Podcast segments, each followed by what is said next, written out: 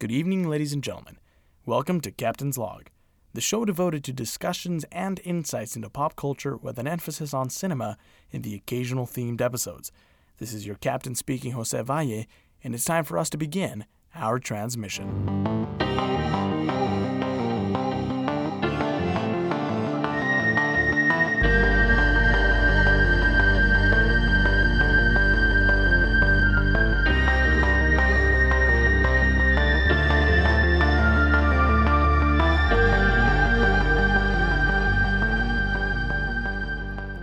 Back, everybody, to another episode of Captain's Log.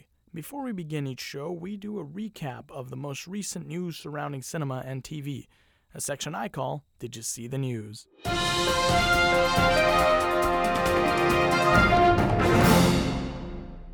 Alright, starting off, did you see the news that Venom and A Star is Born have led the box office for two weeks now?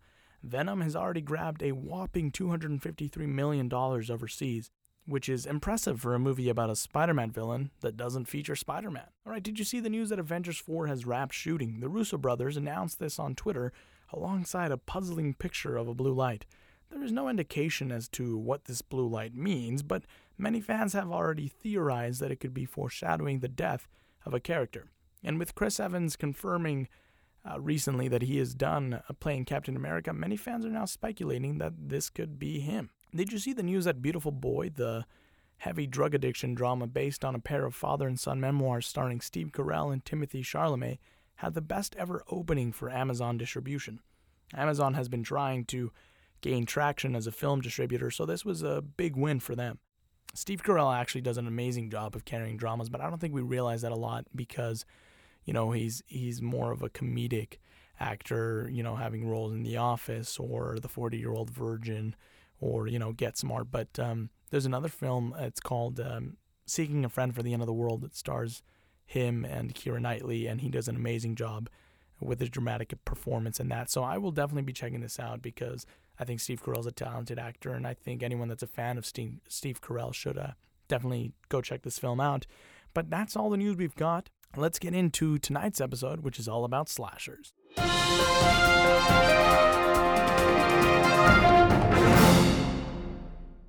Hell is empty, and the devils are here. William Shakespeare. Welcome back, ladies and gentlemen, to another episode of Captain's Log. It is Spooktober, and that means haunted houses, corn mazes, ghost stories by the campfire, and my favorite part, horror movie marathons. I am a huge fan of horror movies because they make for some very interesting storytelling and often encourage directors to explore and push the boundaries of special effects and cinematography and they make for some good viewing when you get together with friends because who doesn't love to be scared? When it comes to horror movies, my go tos for the Halloween season will always be slasher films, which is what tonight's episode is all about slashers. Tonight, we will be talking about the slasher movies that I believe you must watch this Halloween season. Now, I want to make sure that it is understood that this is my personal list and my personal opinions. Simply because a movie didn't make it on this list doesn't mean I think it shouldn't be considered a good slasher. I just narrowed it down to my favorite suggestions. Next week's episode is going to be all about uh, the definitive Halloween movie list, which is about movies that you must watch and movies that you can skip this Halloween season. So make sure you check that episode out. I will be having a special guest. All right, before we start, we have to first define what a slasher is as it was evident when I was asking people for suggestions that not everyone knew the definition. A slasher film is a film involving a violent psychopath stalking and murdering a group of people, usually teenagers, with bladed tools. So think Scream, Friday the 13th, Nightmare on Elm Street, Halloween, etc. Slashers tend to follow a simple yet successful formula. The killer is usually male and has his face hidden with a mask. Even if his identity is known, he still tends to mask his face. This combined with his silent demeanor and threatening stances and seemingly invulnerability are what add to his threatening status. The killer will almost always be someone who has a traumatic backstory that turned him into the psychopath that he is now. In slasher films, a hero may not be constant, but the killer always is. The victim of slashers uh, are more often than not young, attractive, and often scantily clad. They're usually high school or college aged adolescents who tend to be okay with participating in um, activities that let's just say, some old timers would call immoral. Now, the killer doesn't specifically choose his victims because of this behavior, but there does seem to be an unwritten moral code in slasher films that punishes bad behavior. As bad as it may seem, slasher fans tend to like knowing that the people who die somehow deserve it. Slashers are often criticized for their depictions of women, but slashers have primarily been one of the genres to feature strong, independent female leads. The lead, or as she has more commonly come to be known, the final girl, is a part of the group, but stands apart because of her virtue. She doesn't go along with all the loose hijinks and substance usage. She is called the final girl because, well, at the end of the movie, most of her friends are dead, and she is left alone to deal with the killer. The biggest thing that separates slashers from other horror subgenres is the violence. Slashers tend to give more priority to the violence and gore rather than little things like, I don't know, character development or plots. But oh my lord, is it worth it?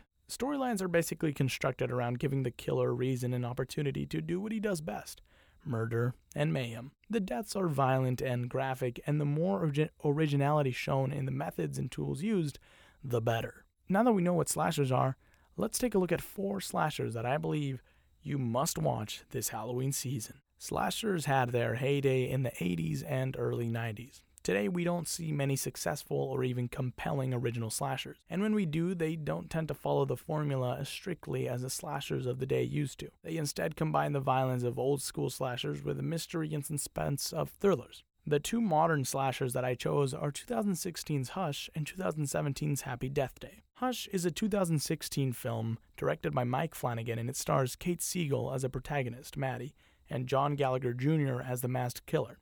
It is a heart pounding thriller that focuses on a deaf writer living alone in the woods, living in seclusion, and existing completely in a silent world. But one night, all of that is shattered when the masked face of a psychotic killer appears in her window. Without another living soul for miles and with no one to call for help, it appears that Maddie is at the killer's mercy, but he may have underestimated his prey. Alright, what makes Hush so good? Alright, what makes Hush so good is its clever use of silence, bringing action without cheesy dialogue, and dropping audio at certain points to help immerse us into Maddie's world.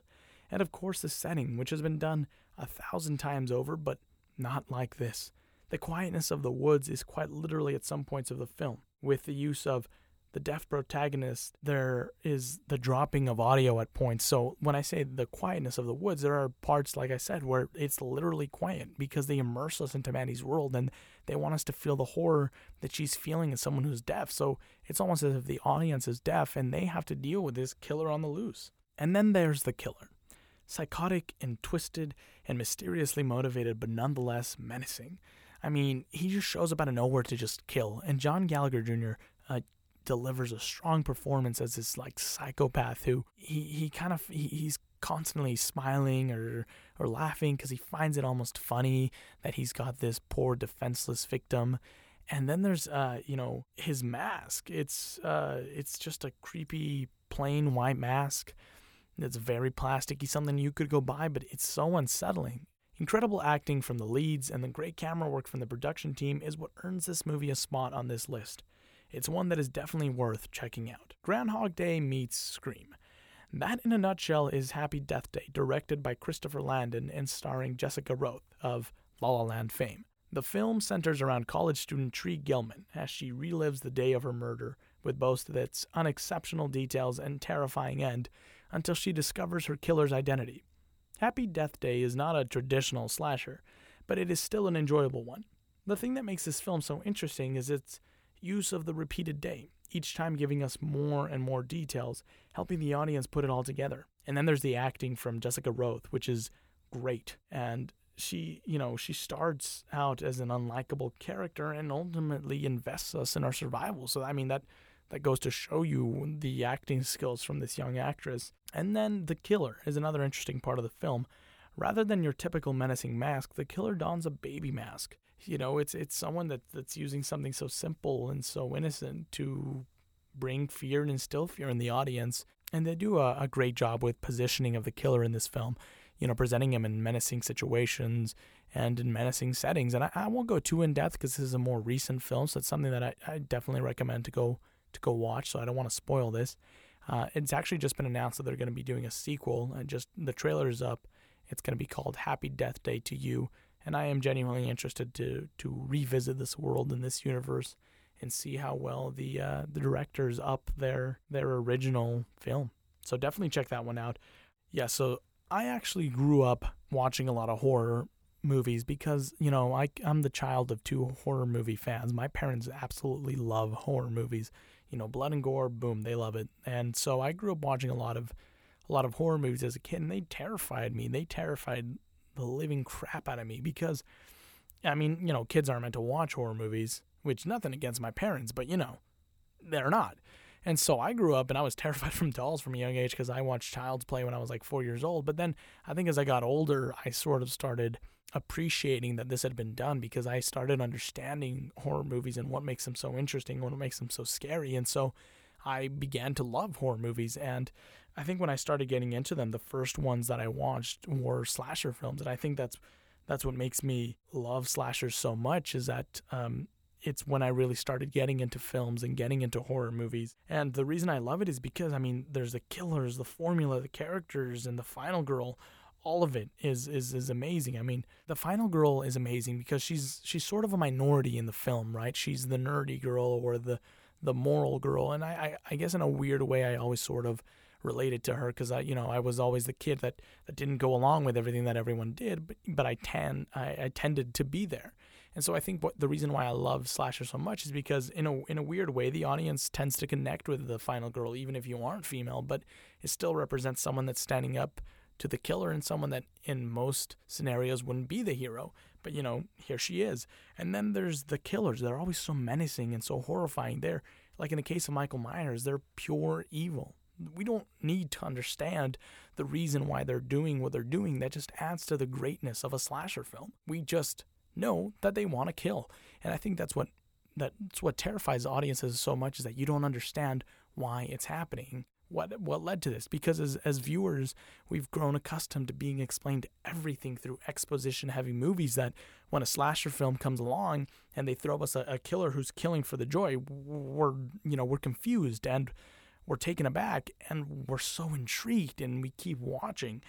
And then there's the formula. I mean it's you know friends having fun they go to a, a cabin and then boom they're murdered. And i think that's what always you know kept bringing me to these movies is because it was creepy. I mean, I hung out with my friends in the woods all the time, and I always was on edge because I'd seen so many slasher films. Uh, and then there's the cinematography, the point of views, you know, the the POVs, the establishing shots, and the stalking shots. Uh, they make you feel so uneasy and, and and wanting to scream at the character to turn around. The POV shots are some of my favorite because they put you in the shoes of the killer, and they it's interesting because it's like you're seeing through their eyes and you're seeing how they're carrying out their actions and it's unsettling because no one wants to no one really wants to be a killer i mean no sane person wants to be a killer but the movie is throwing you into his into his footsteps so you have no choice but to see what he sees and then there's the horror movies have always uh, and slasher films in particular have always done a great job of establishing shots. If you've ever watched the movie Friday the 13th, I'll spoil the beginning. It follows one of the camp counselors as she's going through town, but the establishing shots are great. Probably one of the only great things about this movie is the establishing shots. They really make you feel like you understand the town and the camp of Crystal Lake.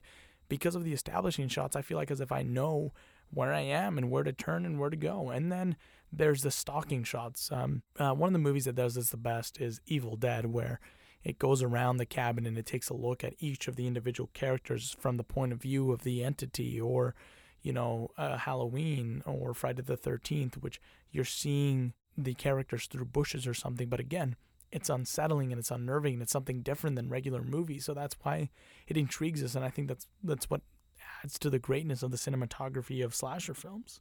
And when they do this, you want to scream at the character, you know, get turn around, the killer's right there, because you feel like you're right there, and they sort of immerse you into those this world. And I think that's what makes slasher films so great is this usage of, of creative cinematography and of you know of simple yet successful storytelling that is repeated over and over again, and that keeps bringing me back for more and more. In 1978, John Carpenter introduced us to the slasher genre with his film Halloween. The premise is simple. 15 years after murdering his sister on Halloween night in 1963, Michael Myers escapes a mental hospital and returns to the small town of Haddonfield to kill again. This film introduced us to the idea of slashers, and the star of the film and Queen Supreme of the Scream Queens, Jamie Lee Curtis. It was shot in 20 days with a budget of $325,000, which those of you that know about movies know how impressive that is. There have only been a small number of movies that have done this and then had a uh, a successful uh, earning at the the box office. He also John Carpenter. What makes this movie so great is John Carpenter wrote the score for this movie. So he provided us with one of the most terrifying themes in movie history, not just horror movie history, but in movie history. I remember I hadn't seen this movie as a kid, but every time I heard the theme, I was put on edge and I was terrified. And as a younger child, I would cry because he managed to create this synth sort of beat that instills horror and it makes your heartbeat speed up. And, you know, a lot of more modern stuff took inspiration from this. For instance, Stranger Things. You know, if you watch Halloween and then you watch Stranger Things, it's evident that they took inspiration from John Carpenter's theme. Uh, but he also was. What's interesting to me is that this film feels like a college film. It feels like a group of college kids went out and filmed this. Uh, but at the same time, it's so great. It's the father of all slashers, yes, but it's unlike all other slashers because it doesn't have to show a score for us to be amazed.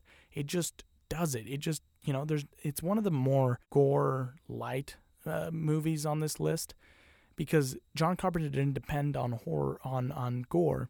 John Carpenter depended on smart shots and smart angles and and and music and the spookiness of of the the, the scene. And one of the great things that makes this movie so interesting is the killer. I mean, Michael Myers is pure evil. I mean, Dr. Loomis goes over that in the film many times, but it's once you watch the film, you realize that this man is killing for the simple reason of killing. He just wants to kill. We never really understand why Michael does the things that he does. We don't know why he chooses his victims.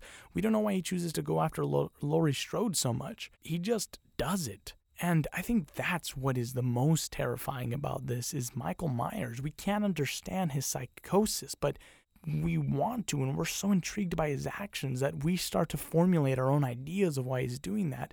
And that's what draws us to this film and to this killer. I mean, there's a great scene in this where he, you know, he kills uh, one of his victims and he pins him up. And for a good couple seconds after he pins him up with a kitchen knife, he just stands back and sort of tilts his head and admires his work, which is disgusting and horrific, but it's also so damn intriguing that he does this. It's like an artist standing back and admiring his, his artwork, but it's a man killing another man, so it shouldn't be okay, but it intrigues us. And the reason I think overall that you really have to watch Halloween is because this started the genre. So if you're going to watch slashers, you have to watch this. And also, John Carpenter is an amazing director. He gave us The Thing, you know, he gave us Escape from LA. He has done an amazing job. And this film is a must watch for any horror movie fan and any slasher fan. All right, now let's talk about my all time favorite slasher film, Scream, which was directed by Wes Craven and released in 1996. So, Scream was probably I'm I'm pretty sure Scream was the first slasher film that I watched.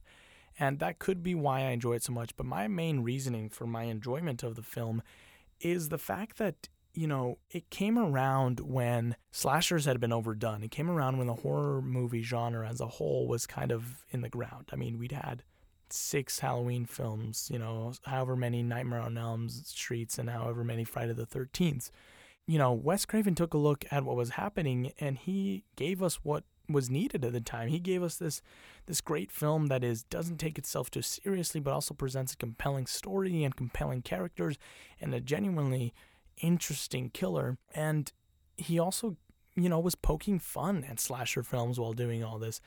The movie is very meta and that's what I love the most is I mean, the killer kills his victims while asking them movie trivia like it's strange, but it's also so damn enticing that it's what has gotten me to revisit this film so many times. I mean, there's a great bit at the beginning where Drew Barrymore's character is called up by Ghostface and he asks her, you know, he basically tells her that he'll spare her boyfriend if she tells him who was the original killer in Friday the 13th. And, you know, she thinks she knows it, so she screams out, Jason, Jason Voorhees. And he goes, wrong, you know, it was actually Jason's mother, Mrs. Voorhees.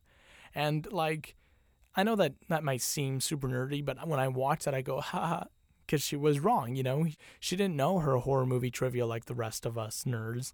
And I think that's what's so great about Scream is that it doesn't take itself seriously. It pokes fun at slasher films. It's meta. And then there's the killer of Ghostface. He haunt, you know, he stalks his victims through phone call. And this was at a time when there was, you know, caller ID wasn't a, a heavy thing. So it was a terrifying concept. It genuinely made people terrified to pick up the phone when an unknown number came through because they didn't know who could be on the side. It could be this psychopath who toys with his victims. And then there's the characters. I mean, it's all your typical movie, horror movie characters, but they're all funny and they're grounded and they're realistic. And then there's Sidney Prescott, who is who is a genuinely realistic uh, character, and and she's someone that you feel like you would get along with in high school. You know, she's just been she's just had this great tragedy of her mother being killed, and now her world is shaken up again by some psychopath who who is stalking her and her friends and murdering her her friends.